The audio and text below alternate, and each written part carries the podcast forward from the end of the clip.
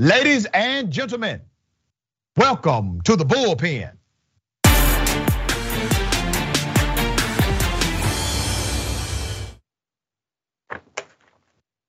He's back in the bullpen today. We have Mr. Spike Cohen, 2020 Libertarian Vice Presidential Candidate and Chair of You Are the Power. We're going to talk about the war on drugs. All right. Spike, good day, brother. Welcome. Thank you for coming back. Thanks for having me back on, Rashad. It's great to see you. Great to see you, man. I don't want to presume what you know, believe about uh, the war on drugs. So if you would, give us your sentiment and I will opine.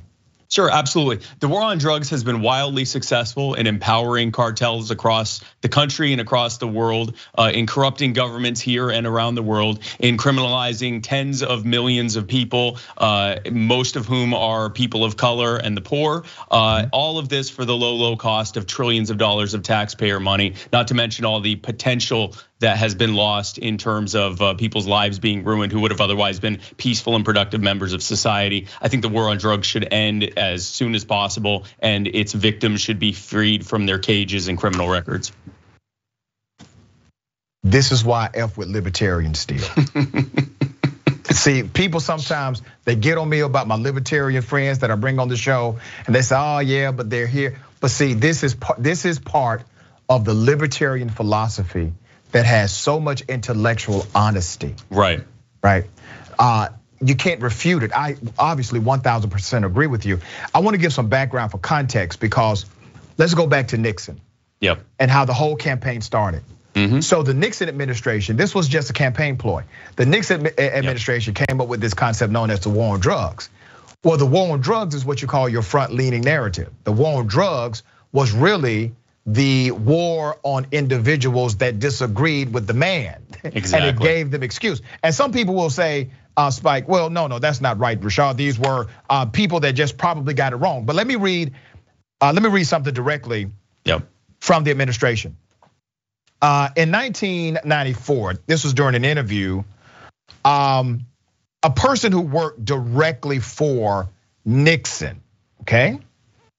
Said, and I quote, this was the domestic policy chief, said, and I quote, you wanna know what this was really all about?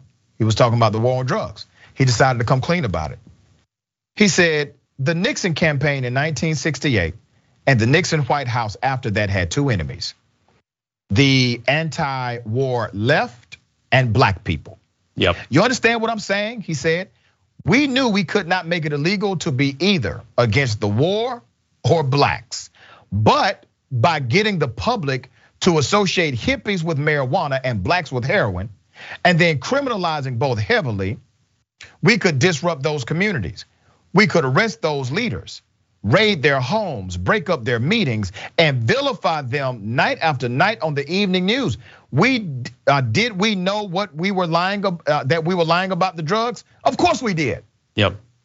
That's an exact quote during the 1994 exactly. interview. All right. Yep. So so now here's some here's another stat, right? 83% of Americans, they say, okay, the war on drugs was failed.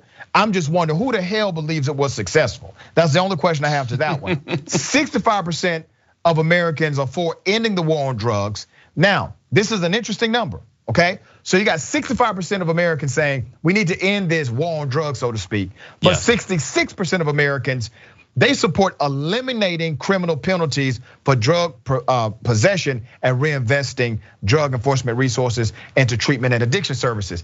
That's the majority of Americans believe that. Now, let's take this back to a common sense ideology because literally the war on drugs costs money, right? So you mm-hmm. have to fund the war on drugs. Most Americans agree with defunding the policy and the protocol apparatus to fight drug addiction and drug sales in America and investing those things to preventative measures. I'm going somewhere with this. But these same Americans, many of them, will then criticize the movement called defund the police. Well, that's not about taking away all of the policing budget. That movement is about this movement. That movement says, let's divest some of that overinflated budget for policing and let's invest it into actual public safety dynamics. Boom. Similar argument, different elements. All right, where am I wrong here, brother? Uh, I don't think you're wrong at all. I mean, like you said, the Nixon administration and every administration since yeah. uh, has been continuing that a war that was a war on poor people. It was yep. a war on dissidents, and it was, as always, a war on people of color. And uh, and it wasn't as though they could claim that they didn't know how the war on drugs would go. They already had alcohol prohibition and how that played out to know how a war on drugs would play out. When you prohibit the use of a substance, all you do is create a black market. You empower uh, criminals to create cartels. Those cartels pay off people in government to look the other way. Those people are not just corrupt when it comes to looking the other way, they're just corrupt in general. So now you have corrupt politicians and police. You have a, a division between the public and the police who are supposed to serve them because now instead of seeing the police as someone who's there to protect them, they see them as someone that's there to harass them for doing something with their own body. Uh, in every single way, it harms things. And like you said, the, the chief of staff on the, the drug war that you quoted, he didn't just say they went after individuals. It, he said it was to harm communities. That's well, right. if you have a person of color in your community,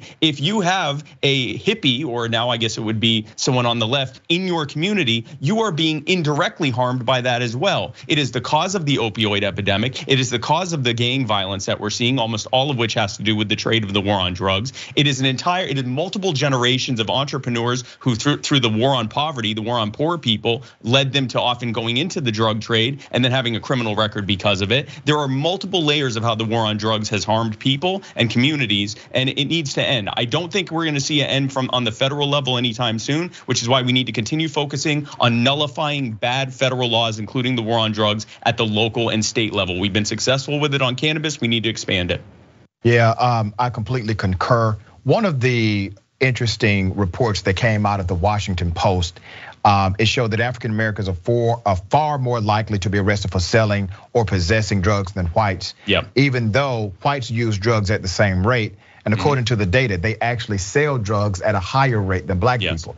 Uh, that's quite interesting. So, white Americans are more likely to sell drugs than black Americans. I have to be careful in how I respond to this because Go South ahead. Carolina has no statute of limitations on crimes. what I will say is that I was uh, a drug addict for the better part of 10 years. I've been clean okay. for 16 years Congratulations, now. brother. Thank you, and I appreciate that. And I am grateful that I'm one of the people who was privileged never to get caught up in the criminal justice system. Yeah. I have friends who were, and they're still suffering from it. I'm now 40. This was stuff we were doing in our teens and early 20s. Thankfully, I was able to get out of it before it became something like that. But if it had been, I wouldn't be here right now. I would likely either be in prison or I'd just be in a really bad situation where I have a criminal record. I can't vote. I can't own a firearm. I can't leave the state. I can't associate with the people I knew before I went to jail. I have all of the trauma from being in prison that comes with that, PTSD yep. and everything else. It's being untreated. I'm probably still addicted, if not even worse addicted. And it's likely that I end up homeless uh, and, and a, a statistic on the overdose and opioid epidemic. It's an absolute nightmare. And it's entirely caused by bad policy that was created by people who knew it was bad policy and did it explicitly to do harm. It's still happening to this day. For all of the the the the, the great, it's wonderful that the majority of Americans want to end it. At the same time, we have a president who was one of the main drug warriors uh, yeah. over the past several decades. And yeah. it goes to show that often our desires and our voting records don't line up. And this is a perfect example of that. Very well said. And Spike, I knew there was something kindred about you. Um, I'm clean and sober myself from alcohol. I used to be a drinking man, and I would I tell awesome. people you know, I was the reason the party started and the reason it ended. All right, so that's that's the kind of drink I used to be. So very thankful to have years of sobriety under my belt now. Uh, and I encourage anyone who watches uh, this conversation. Uh, if you're struggling with an addiction of any sort, it's nothing to be embarrassed about. Uh, Absolutely. you should you should wear your recovery as a yep. badge of honor. Yes. a badge of honor. All of us don't make it. Um, Spike, let me ask you this before you go, because I think there are still individuals who believe, and this a lot of this comes from the Christian right, mm-hmm.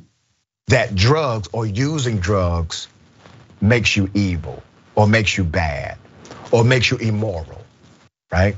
Mm-hmm. Some of the best hearted people I've ever met in my life had an addiction. Good souls, okay? I don't think we change the policy like clearly, most of the American public, they're they're on our side here, but the policy is not. I don't think the policy changes until we change the narrative of who the person is that may use drugs or may have an addiction. What are your thoughts to that?